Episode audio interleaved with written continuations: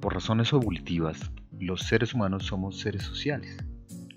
Por ende, eh, utilizamos diferentes formas para comunicarnos.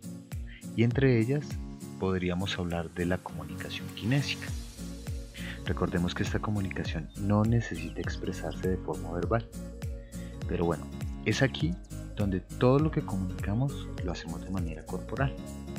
Y claramente en este punto podemos ubicar a la risa, porque la risa eh, finalmente también comunica.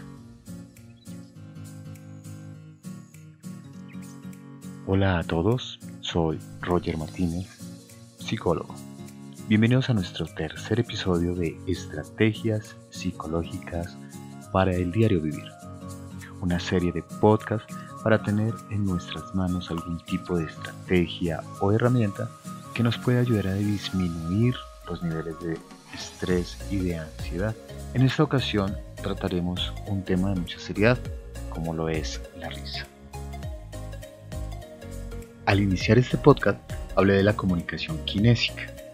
Me dirigí a hablar de la risa y pues sí, la risa es una forma de comunicar, de decir a nuestro entorno cómo nos sentimos en cierto momento y en el lugar donde nos encontramos. Hay que tener en cuenta nos produce de alguna manera bienestar y confort. Es una característica que podemos compartir a pesar de nuestra evolución con los chimpancés. Aunque siempre hemos creído que la risa comunica alegría, es claro que los seres humanos podemos reír por diferentes causas. En algunas personas la risa puede ser producto de una crisis nerviosa o esta se puede originar de una actitud cínica u ofensiva o simplemente es la reacción graciosa, la felicidad. Lo más importante en este último punto es utilizamos la risa como una herramienta para tratar de alguna manera el estrés o la ansiedad. Esto se usa como un mecanismo de defensa inconsciente de cada uno de los seres humanos. Es importante tener en cuenta que la risa es un elemento de estimulación. Cuando ésta se produce, hace que de alguna manera se canalice la energía que en algunos casos son determinantes, mm, producidos por emociones negativas. Esto nos deja evidenciar que no siempre la risa es un producto de bienestar en nuestro cuerpo. Para continuar vamos a tener en cuenta lo que se busca aquí y es tener la risa como una herramienta, también una estrategia para eliminar el estrés y los brotes de ansiedad sobre este tema, en el caso de la psicología como ciencia, se han creado varios tipos de ejercicios para colocar en práctica.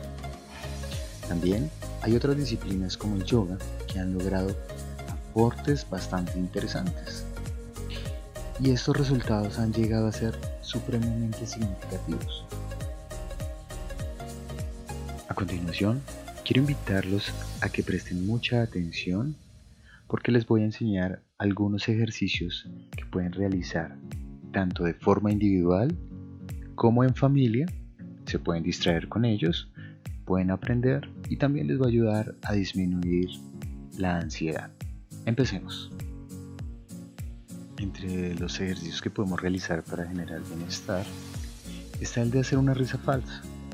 La idea es que usted comienza frente a un espejo a hacer una risa falsa. Debe repetirla varias veces. Después la idea es lograr que usted mismo se ría. Y esta risa se convierta en una risa real, así no exista un motivo.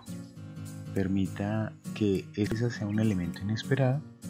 Y esto nos va a enseñar también que debemos reírnos de nosotros mismos, aunque creamos que reírnos sin ninguna razón es una tontería o una estupidez.